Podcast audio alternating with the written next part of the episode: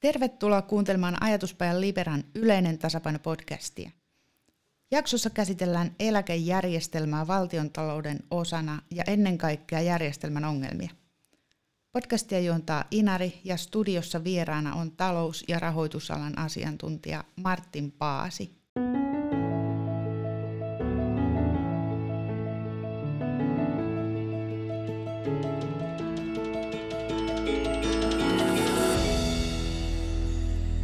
Tervetuloa Martti. Kiitos, kiitos. Sä oot tuttu nimi ja kasvu monesta yhteydestä, mutta haluaisitko kertoa vielä, että kuka olet ja mitä teet? Joo, ilman muuta. Eli tosiaan mä toimin Nordnetilla tällaisena talousviisastelijana, voisi sanoa, ja siellä muun muassa vedetään Miikka Luukkosen kanssa niin, niin tota myöskin tätä Rahapodi-podcastia. Sitten mulla on oma konsulttiyritys Rekubaattor nimeltään. Olen Suomen ekonomien puheenjohtaja ja myöskin Finveran hallintoneuvoston jäsen. Että tota, vähän kaikkea. Eli tänään keskustellaan siitä, millaisena eläkejärjestelmä näyttäytyy nykyisessä taloustilanteessa ja miten kestävä sen rahoituspohja on. Käsittelemme myös kysymystä siitä, miksi työeläkeyhtiöiden sijoitukset alisuoriutuvat vuodesta toiseen. Aloitetaan kuitenkin talouden isosta kuvasta. Sanalla sanoen Suomen taloustilanne on synkkä – Nykyisen hallituksen harjoittamaa politiikkaa voi kuvata lähinnä vastuuttomaksi ja lisäksi taloutta jäytää samat rakenteelliset ongelmat, jotka olivat olemassa jo ennen koronaa. Ensinnäkin väestörakenne. Suomessa on yksi Euroopan jyrkimpiä ikäpyramideja. Työikäisiä on siis liian vähän suhteessa siihen, mitä kaikkea heidän työllään pitäisi rahoittaa. Tämä aiheuttaa epätasapainoa huoltosuhteeseen, eli työelämän ulkopuolella on liikaa väkeä suhteessa työssä käyviin – ja työssä käyvät ikäluokat ovat toisaalta eläkkeellä olevia pienempiä. Talouden kasvupotentiaali jää täten vaimeaksi ja tämä johtuu työn tuottavuuden heikkoudesta, työllisyysasteen suhteellisesta mataluudesta ja heikosta väestökehityksestä. Toinen ongelma on valtion velkaantuminen. Jos taloutta ohjattaisiin keynesiläisin opin mukaan, hyvinä aikoina valtio säästää ja huonoina se laittaa rahaa liikkeelle.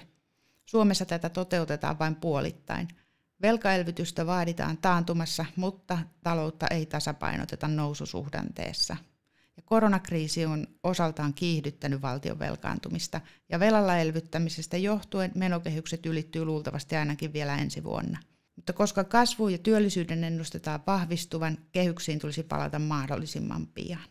Mitä ajatuksia tämä valtiotalouden tilanne ja erityisesti se hoito herättää? Järkytystä että et, tota, et, et, kasvavassa määrin niin kun tieton lisää tuskaa, niin, niin tässä, tässä tota, tosiaan kun, kun työn, työnkin puolesta näihin niin kun paneutuu niin, niin, niin, ja väkisinkin tulee seurattua siis just nimenomaan poliittista päätöksentekoa ja näin, niin tässä on niin kuin kasvavassa määrin niin kuin alkanut, alkanut huolestuttaa ja oikeastaan niin kuin yllättää se, että niin kuin Suomessa – käydään tällaista puoluepoliittista hyötymaksimointia. Tässä niin kuin puoluepolitiikka on suomalaisessa politiikassa keskiössä, eikä niinkään Suomen valtion asiat. Onko sulla sitten näkemystä, että mitä pitäisi tehdä toisin? Paljon meillä on aikaa. No, se riippuu pitkälti susta, mutta jotain semmoista, että mitä tästä talouden isosta kuvasta tulisi ymmärtää, että esimerkiksi Otetaan vaikka inflaatio, että kun se mm. tämmöisessä tilanteessa lähtee laukalle.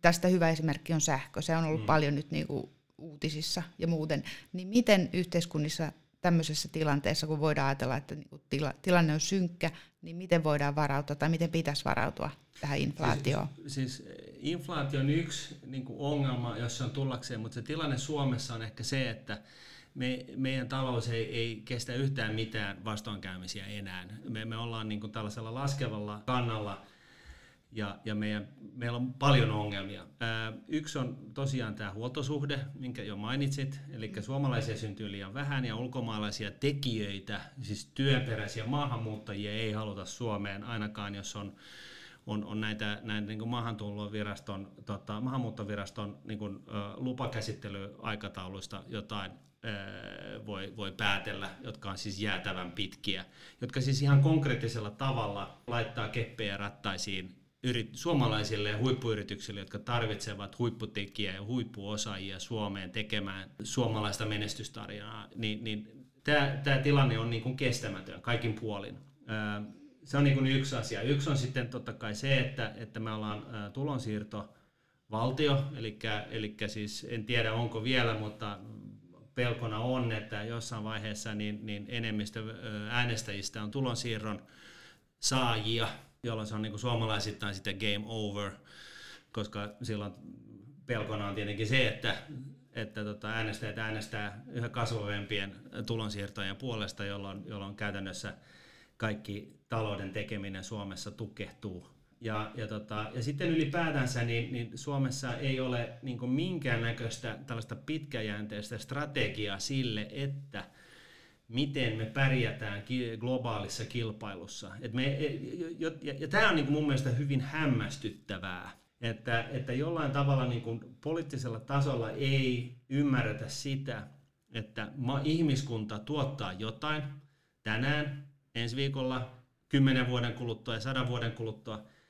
Ja, ja Suomen kannalta olennaisinta olisi, että mahdollisimman suuri osa tästä ihmiskunnan tuottamisesta tapahtuisi Suomen rajojen sisäpuolella. Voi myös ajatella, että, että se on myös niin kuin, kestävyyden kannalta niin kuin hyvä asia, mutta, mutta, ja niinhän se onkin, mutta niin kuin varsinkin niin kuin Suomen talouden kestävyyden kannalta tämä olisi niin kuin, pitäisi olla keskiössä. Näin ollen, niin, niin se mikä tässä niin kuin ihmetyttää suuresti, niin on just se, että ei ole minkäännäköistä strategiaa tai gameplania sille, että miten Suomi tulevaisuudessa pärjää globaalissa kilpailussa. Hyvinvointivaltiolla on haaste, haasteena se, että pyritään pitää heikoimmista huolta ja, ja tota, mahdollistaa sitten kasvavassa määrin tietenkin menestyjien niin kuin, menestymistä, kun taas muualla maailmassa se on eh, painottu ehkä enemmänkin tähän jälkimmäiseen porukkaan, että, että, tota, että se on niin kuin raadollisempaa ja, ja, tota, ja siinä mielessä ää, tässä kilpailussa niin, niin hyvinvointivaltio luonteeseen kuuluu, että tässä on niin kuin tavallaan tällainen hyvinvointivaltion jarru päällä tässä niin kuin kapitalistisessa, markkinaehtoisessa kilpailussa.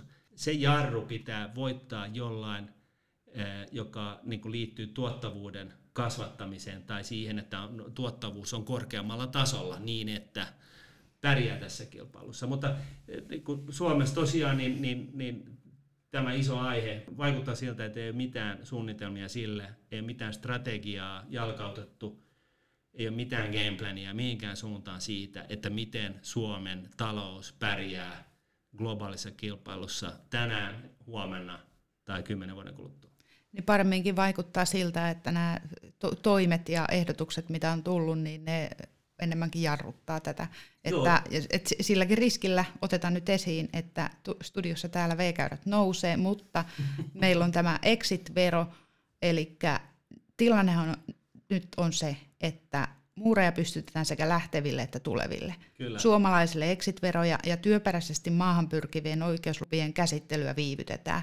Ja siitäkin huolimatta, että Migrin ylijohtaja höpöttelee, höpöttelee tota 11 vuorokauden käsittelyajoista näille oleskelulupahakemuksille. No varmasti se on, onkin Joo. näin nyt sitten, ja sehän on niin kuin lupavaa. Siis mä tosiaan äh, tapasin äh, tota noin, niin Migrin äh, ylijohtajan, ja me keskusteltiin asiasta vastikään. Ja, ja tota, en mä sitä epäile, etteikö, etteikö tänä vuonna on parannusta tapahtunut ja, ja, ja näin, mutta siinä nä, näissä tilastoissa niin ei puhuttu niistä, jotka tulee EUn ulkopuolelta, joka on, hän, hän itsekin myönsi, että se on katastrofi. Että, mutta nyt on siis paljon painetta Migriin päin ja, ja toivo, toivossa on hyvä elää, että ei, ei, ei pidä olla myöskään liian mustavalkoinen, mutta että onhan se kummallista, että tämä on päästetty tähän tilanteeseen ylipäätään. Mutta nyt jos puhutaan tästä exit-verosta myöskin, minkä mainitsit, niin, niin tota, sehän on kiusaamista. Siis ihan sitä samaa, mitä tapahtuu peruskoulussa niin kuin välitunneilla. Otetaan joku henkilö tai näin ja sitten jengillä kiusataan sitä vähemmistöön kuuluvaa henkilöä vähemmistöön sikäli, että se on yksi ja, ja, ja kiusaajia on monta. Ja, ja vähän niin kuin tämä exit-vero on vähän niin kuin sama asia. Että se on niin kuin tällainen, sille, se ei tuota yhtään mitään, siis arviolta 25 miljoonaa. Se synnyttää paljon hallinnollisia kuluja ja se, sillä kiusataan tietynlaista niin kuin porukkaa, joita on hyvin vähän sitten kuitenkin käytännössä. Jos tää, tätä ongelmaa oikeasti haluttaisiin ratkaista, niin silloin pitäisi enemmänkin miettiä sitä, Siis tätä ongelmaa, että ihmiset, jolla, jotka on saanut aikaiseksi jonkunnäköisen vaurauden ja muuttaa Suomesta ja, ja niin kuin nähdään, että se, ei ole niin kuin, se on vähän epäreilu, kun on saanut kaikki avut synnyttää sen kyseisen vaurauden, sitten kun ne muuttaa Suomesta, niin niiden pitää niin kuin maksaa tämä exit-vero, niin, niin jos tähän oikeasti haluttaisiin puuttua, niin miksei me sitten tehdä Suomesta sellaista paikkaa, että täältä ei halua lähteä? Nimenomaan. Hyvä kysymys, että tuosta koulukiusaamisanalogian lisäksi tulee mieleen myös sellainen analogia, että tulee väistämättä semmoinen, semmoinen mielikuva, että mitä Trump teki konkreettisella muurilla, niin Suomessa tehdään byrokratialla. Kyllä. Et sekä tulo- että menosuuntaan.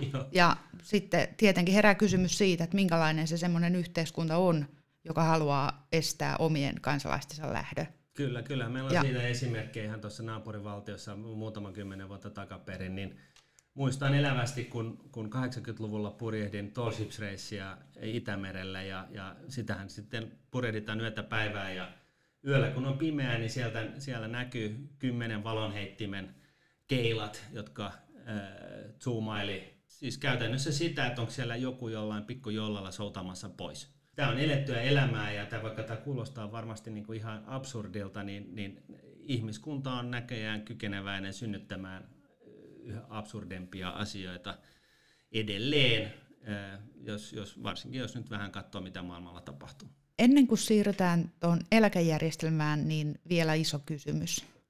Talous korisee. Miten se herätetään henki? Se herätetään henkiin kahta kautta. Ensinnäkin se, että ylipäätänsä, jos taloutta haluaa herättää henkiin, niin, niin tota, tyypillisesti se työkaluhan on ollut ulkomaiset suorat investoinnit.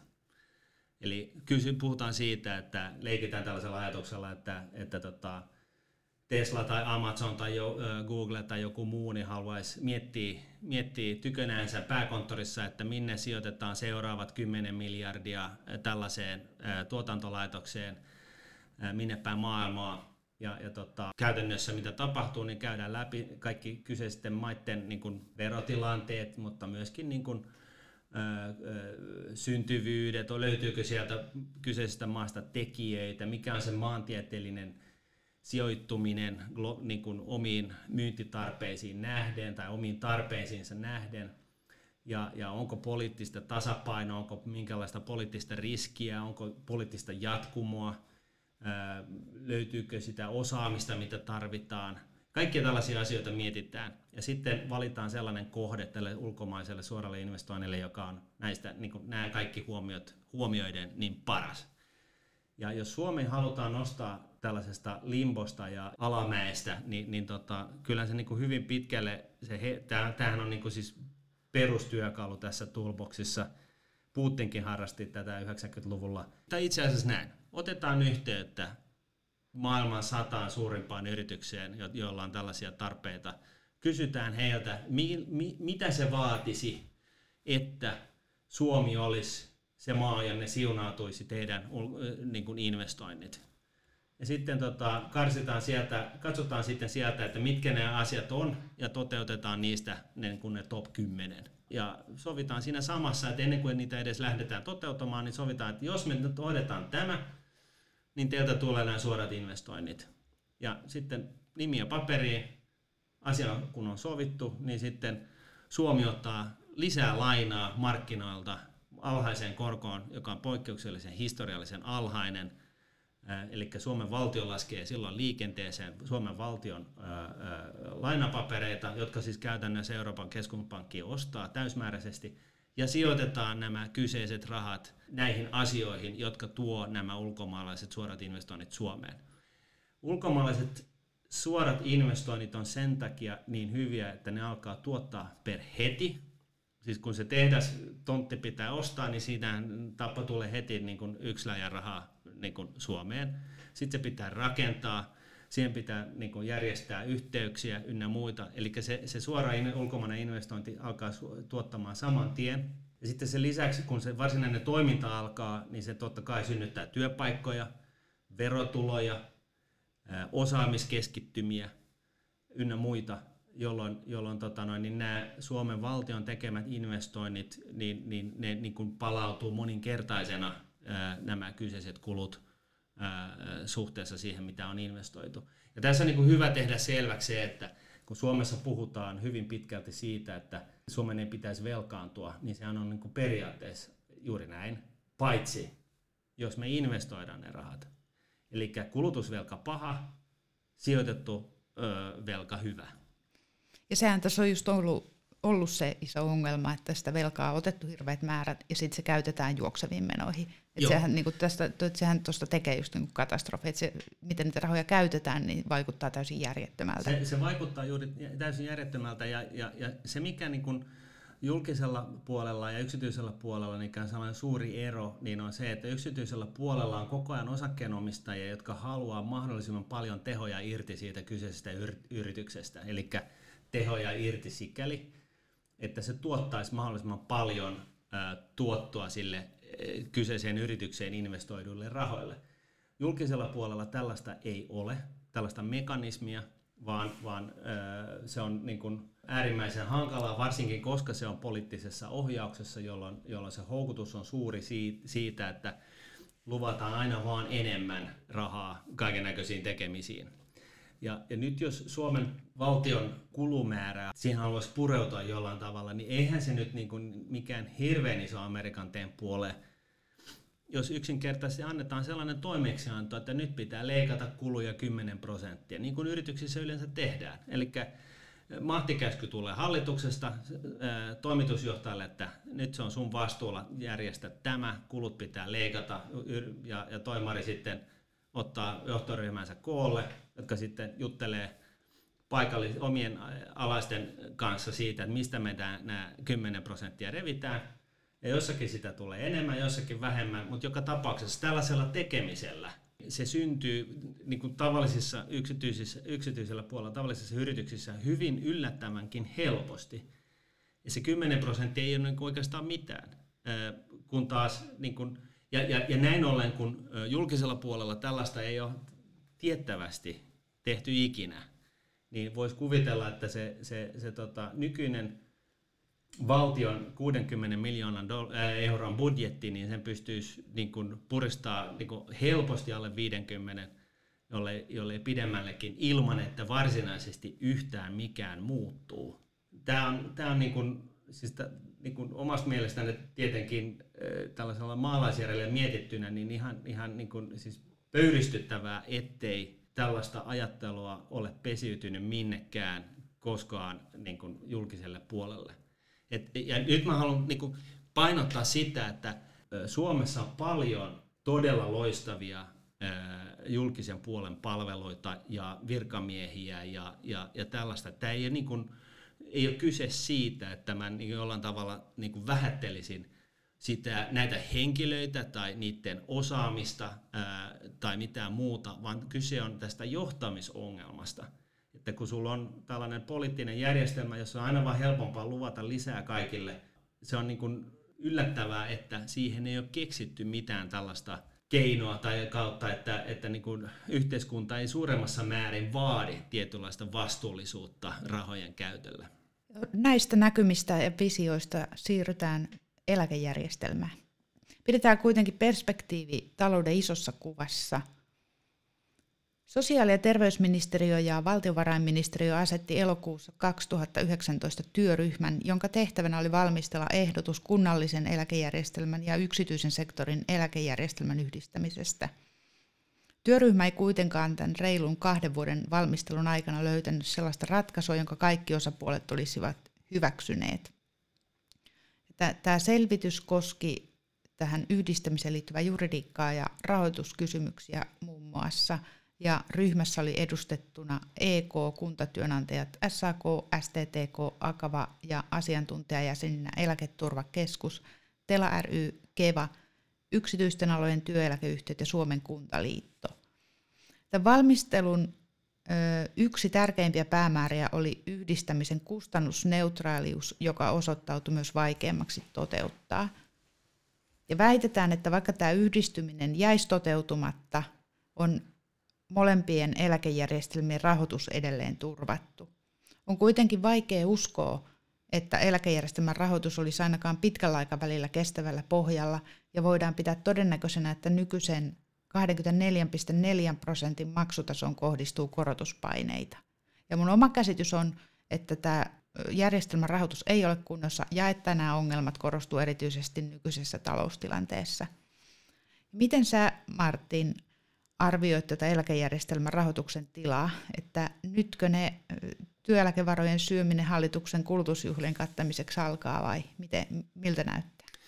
Toivottavasti ei, mutta että onhan se näin, että, että, että, että, että kaikkihan ymmärtää sen, että, että jos, jos maksajia on vähemmän ja, ja tota, saajia on enemmän, niin puhutaan ihan suoraan niin kuin tästä eläkejärjestelmästä, eli, eli eläköityviä ihmisiä on, on, on kasvavassa määrin enemmän kuin on niitä, jotka siis rahoittaa tämän nykyisen e, eläkejärjestelmän, niin, niin, niin onhan se selvää, että se niin kuin suomalaisesta palkkakustannuksesta, kun tällä hetkellä menee siis se neljännes, eli 24,4 prosenttia suoraan eläkejärjestelmän pyörittämiseen, niin onhan se yhteiskunnallisesti jäätävä jarru ja, ja siis tavallaan tällainen niin kuin, hiekkaan rattaissa asia, koska, koska tota, jos sä yrität täällä Suomessa, jos sulla on yritys Suomessa, niin se tarkoittaa sitä, että tämä eläkekustannus on osa sitä kokonaiskustannusta, mitä, mitä sun täytyy kantaa, kun otat ensimmäisenkään henkilön ää, yrityksen töihin. Jostain syystä myöskin tätä suomalaista eläkejärjestelmää puolustetaan oikeastaan sillä, että se on, et, et, niin kuin, yleensä se keskustelu päätyy siihen, että että tässä on niin kuin tavallaan tällainen takueläke, eli että on luvattu tietynlainen eläketaso ihmisille, ja tämä on sen takia hirveän hieno, ja sen takia eläkesijoittajilla, eläke, ne, siis eläkeyhtiöillä, jotka va, niin kuin hoitaa näitä eläkevaroja, niin sen takia niillä on sellainen pakkopaita siinä sijoitustoiminnassaan päällä, että ne ei voikaan, niillä ei ole mitään niin kuin edes teoreettista mahdollisuutta päästä järkeviin tuottoihin.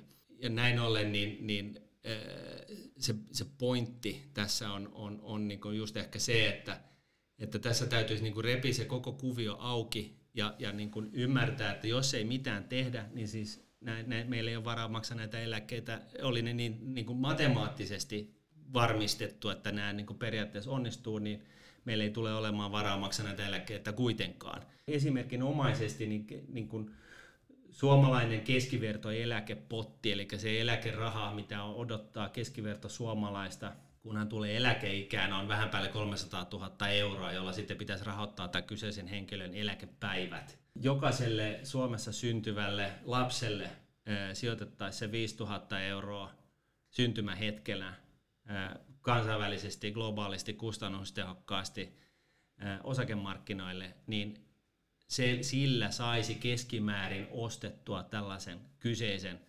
suomalaisen keskivertoeläkkeen viidellä tonnilla per henkilö, kun tällä hetkellä itse kukin voi tykönänsä laskea, että itse asiassa näin, sulla on joku palkka, kerro se 1,15 ja, tota, ja siitä sun kokonaissummasta neljäsosa menee joka kuukausi nykyeläkejärjestelmän rahoittamiseen eihän siinä monta vuotta mene, monta kuukautta menee, niin se viisi tonnia on jo helposti keneltä tahansa kasassa, oli se palkka, palkkataso mikä, mikä vaan. Mun mielestä se olisi niin kuin, ihan kohtuullista alkaa vähän niin kuin, suhteuttaa tätä nykyeläkejärjestelmän kustannustasoa tällaiseen niin kuin yksinkertaiseen esimerkkiin ja, ja sitten ei välttämättä ei niin, että sitten se, se dialogi menee siihen, että no joupas, eipäs ja, ja tota, joo, mutta sun täytyy muistaa, että et, et, et, niin toi ei ole realistinen, koska se ei ole varmaa, että se on vaan keskimäärin näin, vaan että mentäisiin enemmänkin sitä, että no joo, mutta niin kuin, ymmärrä se pointti, että jollain summalla, jos se sijoitetaan näin, niin me saadaan ostettua se keskiverto Suomi-eläke niin kuin jokaiselle henkilölle.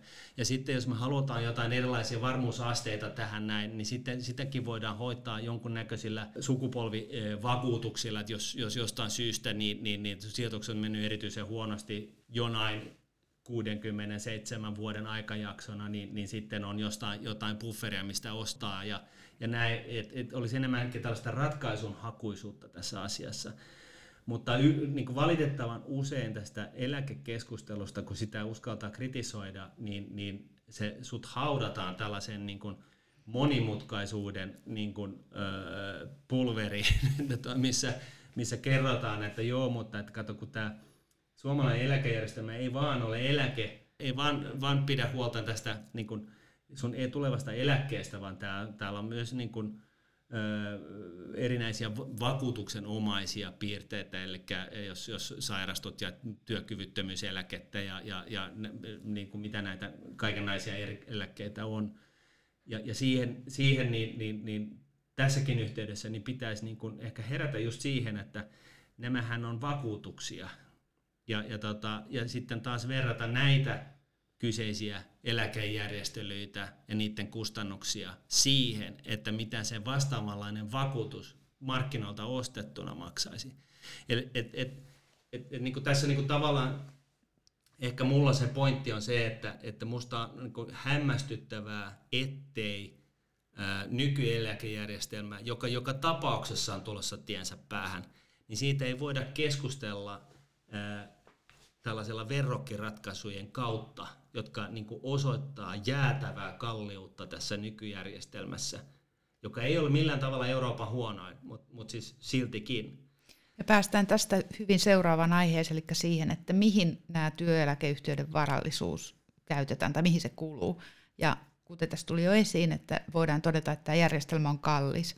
Ja tämä kalleus johtuu osittain myös siitä, että tästä meidän bruttopalkasta eläkejärjestelmään menevistä rahoista rahastoidaan vain pieni murtoosa. Kyllä. Ja nämä eläkemaksut menee heti juokseviin menoihin, siis käytännössä jonkun eläkeläisen suuhun. Kyllä. Ja tämän vuoksi tämän järjestelmän kautta ei päästä hyödyntämään tuota sijoitusten korkokorolle efektiä täysmääräisesti. Juuri näin. Ja mistä, yksi, mistä tätä nykysysteemiä voi kritisoida, on se, että työeläkeyhtiöiden sijoitustuotot jää siis pieniksi, ja tämä johtuu osa, osittain laista, jonka mukaan näitä rahoja pitää sijoittaa tuottavasti ja turvaavasti, eli näillä eläkerahoilla tehtäviä sijoituksia rajoitetaan. Tämä voi olla hyväkin ajatus, mutta isommalla riskinotolla voi saada sitten isompia tuottoja. Miten sun näkemyksen mukaan on syy siihen, että nämä työeläkeyhtiöiden sijoitukset alisuoriutuu jatkuvasti ja miksi, miksi niiden tuottavampi sijoittaminen on rajoitettua vai onko kyse siis tässä alisuoriutumisessa, onko siinä kyse sijoituskohteiden valinnasta? Se ei ole ainakaan tuo jälkimmäinen, vaan, vaan eläkeyhtiöillä on, on jäätävät pakkopaidat päällä tässä sijoitustoiminnassaan, joka rajoittaa heidän niin kuin, sijoittamisrepertuaariaan. Ja, ja tota, käytännössä se tarkoittaa sitä, että enemmistö rahoista on niin kuin korkosijoituksissa siis nämä perustelut taas tässä on se, että pyritään niin kuin varmistamaan, että jokaisen henkilön kohdalla niin valtio pystyy Tämä on niin kuin, tästä on tullut tällainen niin kuin, äh, johtotähti, että jokaisen henkilön kohdalla pystytään niin kuin niillä kassavirroilla pitämään huolen siitä, että, jo, että se kyseinen henkilö saa sen lakisääteisen eläkkeen ja, ja niin kuin eläketurvan ja, ja työttömyyseläkkeet eläkkeet YM, YM, kuin hänelle on asetettu. Ja kun tässä niin kuin periaatteessa pitäisi niin kuin peruttaa, ottaa vähän niin kuin enemmän etäisyyttä, hyödyntää sitä asiaa, että valtio ja eläkejärjestelmä on periaatteessa ikuisesti sijoittava toimi, niin kuin elin. Ja, ja, näille ollen, jos, jos tiedetään, että osakemarkkinat keskimäärin tuottaa noin 7 prosenttia vuodessa reaalituottoa ja, ja korkosijoitukset ö, 5 prosenttia vähemmän keskimäärin, niin sehän on selvää, että, että tota, jos, jos tällä hetkellä niin eläkeyhtiöt pakotetaan sijoittamaan enemmän, enenevässä määrin niin kuin korkosijoituksiin, niin eihän tästä niin kuin rahastoidusta varoista ja niiden sijoittamisesta saada kaikkia hyötyjä irti. Ja näin ollen niin, niin se vastuullinen, itse asiassa se mitä pitäisi siis tehdä on päästää niin kuin tuoda tämä suomalainen eläkejärjestelmä 2020-luvulle ja, ja niin kuin hyödyntämään sitä sijoitusymmärrystä, mitä ihmiskunnalla on sinänsä jo ollut viimeiset 50 vuotta. Eli että osakkeet tuottaa paremmin pitkässä juoksussa. Ja sitten jotain, jollain muulla, jotain muuta kautta hoitaa niin kuin se niin kuin bufferti, että se puskuri, että, että jos joku jonain 67 vuoden aikajaksona on mennyt poikkeuksellisen huonosti, tai sanotaan, että pörssiromahdus on just sillä, niin kuin joku iso pörssiromahdus on just sillä hetkellä päällä, niin voidaan ottaa jostain puskurista niin sanotusti sitä fyrkkaa ja maksaa ne eläkkeet. Ja sitten toisaalta sitä puskuria voidaan rahoittaa niinä aikajaksoina, kun on, on sellainen 67 vuoden aikajakso, jolloin se on tuottanut poikkeuksellisen hyvin. Mutta kuitenkin lähtökohtaisesti koko ajan pitää ne niin kuin mahdollisimman suuri osa eläkemaksuista kanavoida sitten rahastointiin ja, ja toisin sanoen sijoittaa ne rahat osakemarkkinoihin mahdollisimman totta kai kustannustehokkaasti, pitkäjänteisesti ja kaikkien, kaikkien tota, bells and whistleiden mukaan niin sanotusti. Ja mitä mieltä sä oot sitten ajatuksesta, että voisiko eläkejärjestelmässäkin käyttää velkavipua? Ottaa velkaa ja yrittää sitten lainarahan avulla saada niitä parempia tuottoja, että ainakin itse ajattelen, että se edesauttaisi sitä, että pääsisi kasvattamaan sitä rahastoitavaa rahan osuutta tässä järjestelmässä. Vastaus on kyllä, ehdottomasti. Siis eläkejärjestelmä on osa, äh, iso osa sitä äh, niin kuin suomalaisen talouden kannattavuutta. Tai se edustaa niin iso osa palkkakustannuksissa, hu, palkkakustannuksista Suomessa, eli niin kuin käytännössä neljänneksen. Ja kaikki keinot, millä me pystytään vähentämään tätä niin kuin, äh, palkkakustannusta, äh, kasvattaa suomalaista kilpailukykyä yhden suhde yhteen. Et, et, et se on niin kuin, niin kuin merkittävä asia. Ja se 24 prosenttia ja risat, niin se on iso prosentti. Että jos sä pystyt sille tekemään ylipäätänsä yhtään mitään, niin edes prosentin parannuksen, niin se menee suoraan suomalaisen kilpailukyvyn paran, parantamiseen. Ja nyt, nyt tällä hetkellä, kun ihmiskunta elää tällaista poikkeuksellista aikaa, missä korkotaso on käytännössä edelleenkin nolla, ja Suomen valtio vastikään ää, otti esimerkiksi viiden vuoden val, valtiolainan, eli myy tällaista, niin kuin minä olen sinulle, IOU-paperia markkinoille, eli Suomen valtio nosti niin kuin, 5 miljardin laina, oliko se 5 miljardia viisi vuotta, niin se sai enemmän rahaa kuin se 5 miljardia. Se sai 5 miljardia ja 200 miljoonaa. Ja kuitenkin viiden vuoden kuluttua se joutuu maksaa takaisin vaan 5 miljardia. Eli se sai, koska markkinat on niin hullunkurisessa niin kuin asennossa tällä hetkellä, niin, niin Suomen valtiolle maksettiin 200 miljoonaa euroa siitä, että se otti 5 miljardin lainan. Ja nyt aina ei voi lähteä siitä, että asiat on näin hyvin, mutta tämä on niin vain elävä esimerkki siitä, että nyt just tällä hetkellä, jos koskaan Suomen, Suomen historiassa – niin valtion pitäisi ottaa niin paljon lainaa markkinoilta kuin irti saa sillä oletuksella ja sillä ehdottomalla lähtökohdalla, että ne rahat sijoitetaan johonkin, joka parantaa Suomen talouden tilaa. Ja, ja tota, eläkejärjestelmä on yksi näistä. Me voitaisiin ihan hyvin ottaa X miljardia euroa ja lainaa ja sijoittaa se niin kuin, osakemarkkinoille kasva, kasvamaan korkoa korolle – niin, että me kasvavassa määrin tulevaisuudessa, kun maksajien määrä vähenee, niin voidaan siirtyä hyödyntämään näiden sijoitusten tuottoja ja, ja täten välttää ää, eläkemaksuprosentin kasvun ja ehkä niin kuin Hasdumir jopa ehkä puolittaa se, jolloin Suomen kilpailukyky vastaavalla, vastaavassa määrin sitten paranisi. Nämä terveiset siis päättäjille. Ja pohditaan vielä, että miten me saataisiin paremmat eläkkeet tulevaisuudessa. Sitä tulikin tässä jo ideoita, mutta erityisesti sitä, että onko yksilöllä keinoja sitten varautua tähän itse. Että Ruotsissahan tämä asia on ratkaistu niin, että kansalaiset voi ottaa vastuuta omasta eläkesijoituksistaan sillä tavalla, että näistä vanhuuseläkemaksuista 2,5 prosenttia siirretään rahastoeläkkeeseen, jonka voisit halutessaan sijoittaa itse valitsemansa rahastoon Suomessa tällaista järjestelmää ei ole, ja jos ajatellaan tulevaisuutta, niin omasta mielestä myös eläkeläisillä voisi olla enemmän vastuuta tai, tai riskiä esimerkiksi sijoitusmarkkinoiden tuottoon sidotusta eläkkeistä. Että minkälaisia kehityssuuntia sä näet näissä mahdollisuuksissa, että mitä yksilöillä on, ja toisaalta onnistutaanko eläkepommi purkamaan? No, mä näkisin sen näin, että niin kuin sen Ruotsin kokemuksen mukaan, niin alkuinnostuksen jälkeen niin, niin se, se aktiivisuus siinä, että valitaan niitä sijoituskohteita, mihin se 2,5 prosenttia vanhuseläkemaksuista laitetaan, niin se, se pienenee ja hupenee ja nykyään niin kuin se on aika, aika, aika kohtalaisen pientä.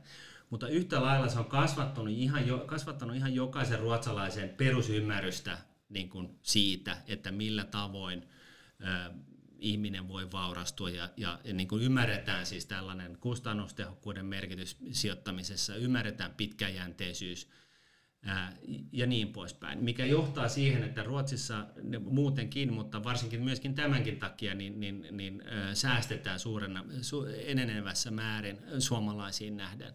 Mutta se isoin ehkä hyöty siitä, ruotsalaisesta mallista on se, että ainakin se, se 2,5 prosenttia, niin pääpaino niistä rahoista menee, niin kuin, mitä nuorempi olet, niin sitä suuremmalta osin, niin automaattisesti kuitenkin nimenomaan osakemarkkinoille ja kustannustehokkaalla tavalla. Ja, ja se on ehkä se iso pihvi, että, että, että niin se on se 2,5 prosenttia lisää siihen rahastointiin, mitä Suomessa nyt, nyt tehdään niin kuin tosi, tosi matalassa määrin. Onko se nyt muistaakseni ellen ihan väärin muista, niin jotain 12 prosenttia se rahastoinnin määrä. Eli jos sä maksat 100 euroa tai 1000 euroa itse asiassa on realistisempi määrä, niin, niin tota, rahoja eläkejärjestelmään joka kuukausi, niin, niin, niin siitä tosiaan niin kun kymmenys korkeintaan menee rahastointiin ja loput menee suoraan jonkun eläkeläisen pankkitilille. Ja, ja tässä on, tä, tässä on niin kuin tavallaan se suuri ero niin kuin Suomen ja Ruotsin välillä.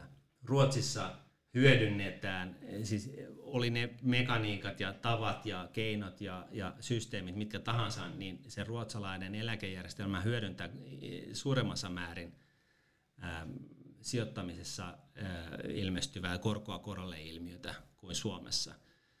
Mutta mut mä en niin näe, että suomalaisten pitäisi välttämättä seurata ruotsalaisten jalanjälkeä, vaan, vaan niin kuin niin monessa muussakin asiassa, niin meidän pitäisi niin kuin ajatella tämä asia niin kuin puhtaalta pöydältä ja täysin uudestaan ja uskaltaa niin kuin tehdä jotain muuta kuin näpertelyä. Jos meillä olisi, Suomessa olisi tällä hetkellä veitsi kurkulla, niin kuin meillä oli toisen maailmansodan jäl, niin kuin jälkeen heti seuraavana päivänä, niin, niin yleensä sellaisessa tilanteessa niin kuin yksilö, mutta myöskin yhteiskunta uskaltaa ottaa ja tehdä merkittävimpiä päätöksiä asioiden parantamiseksi.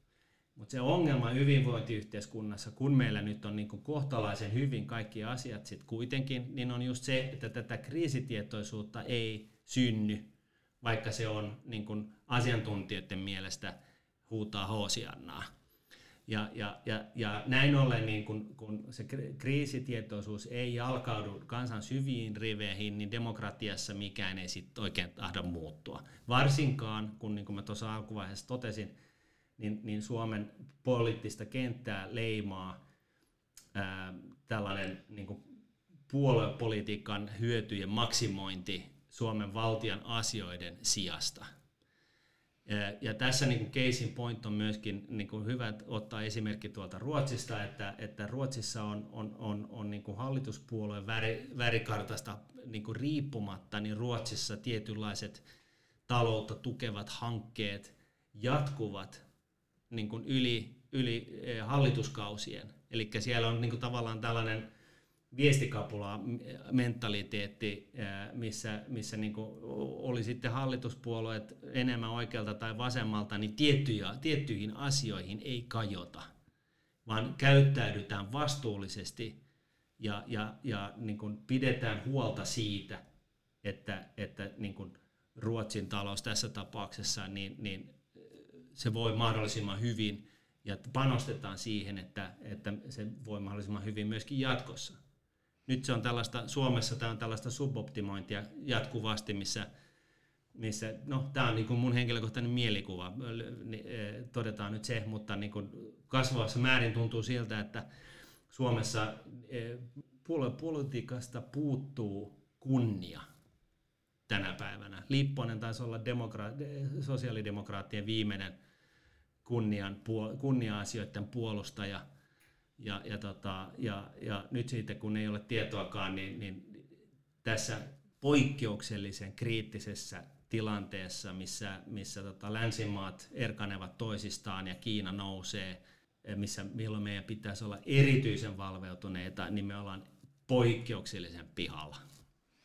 No, mulla on hieman samansuuntainen tulkinta. Miten sä näet tässä tilanteessa, pitäisikö hyvinvointivaltiota alkaa purkamaan? Tässä täytyisi määrittää, mikä on hyvinvointivaltio, mutta jos mä lyhyesti määritän sen sillä tavalla, että heikko-osaisemmista tai sellaisista, jota elämä koettelee poikkeuksellisella tavalla, niin niistä pidetään huolta, niin niin tämä on kyllä sellainen asia, mitä pienen kansan kannattaa aina tehdä, koska meitä on vaan se 5,5 miljoonaa, ja vaikka me nyt sitten sallittaisiin huippuosaajien tulla Suomeen maksamaan lisää veroja ja kasvattamaan suomalaista taloutta suuremmassakin määrin, niin, ne, niin kun sanotaan, että meitä olisi miljoona lisää, niin, niin tota, siitäkin huolimatta niin me ollaan maailman mittakaavassa niin kuin lilliputtimaa. Ja tällainen lilliputtimaa pärjää erikoistumisella ja sillä, että me yritetään niin kuin, antaa kaikille yhteenvertainen mahdollisuus pärjätä elämässä, omassa elämässään ja sitä kautta myöskin kontribuoida yhteiseen yhteiskuntaan niin kuin mahdollisimman merkittävällä tavalla. Ja, ja tota, minä henkilökohtaisesti puolustan hyvin vahvasti tällaista ajattelua. Niin kuin asioita voi hoitaa tehokkaasti ja tehottomasti ja mä osoittaisin sen kritiikin ja, ja kaikki toimenpiteet siihen, että me alettaisiin seuraamaan tällaista niin kuin, tietynlaista kustannusten ja, ja niin kuin palveluiden suhdelukua, missä me pystyttäisiin niin kuin seuraamaan sitä, että minkälaisilla kustannuksilla me tuotetaan tietty määrä palveluja.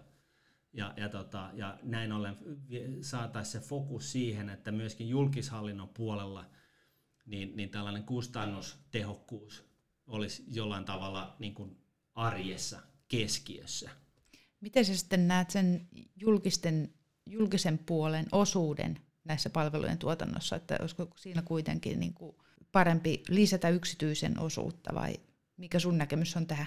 No nyt mun täytyy sanoa, että mä en, mä en tarpeeksi hyvin tiedosta niin kuin tätä rajanvetoa, että, tota, otta, että mä pystyisin siihen varsinaisesti ottaa kantaa, mutta että on se niin, että yhteiskunta on rikki, jos suuri osa kansalaisista on tulonsiirron vastaanottajia.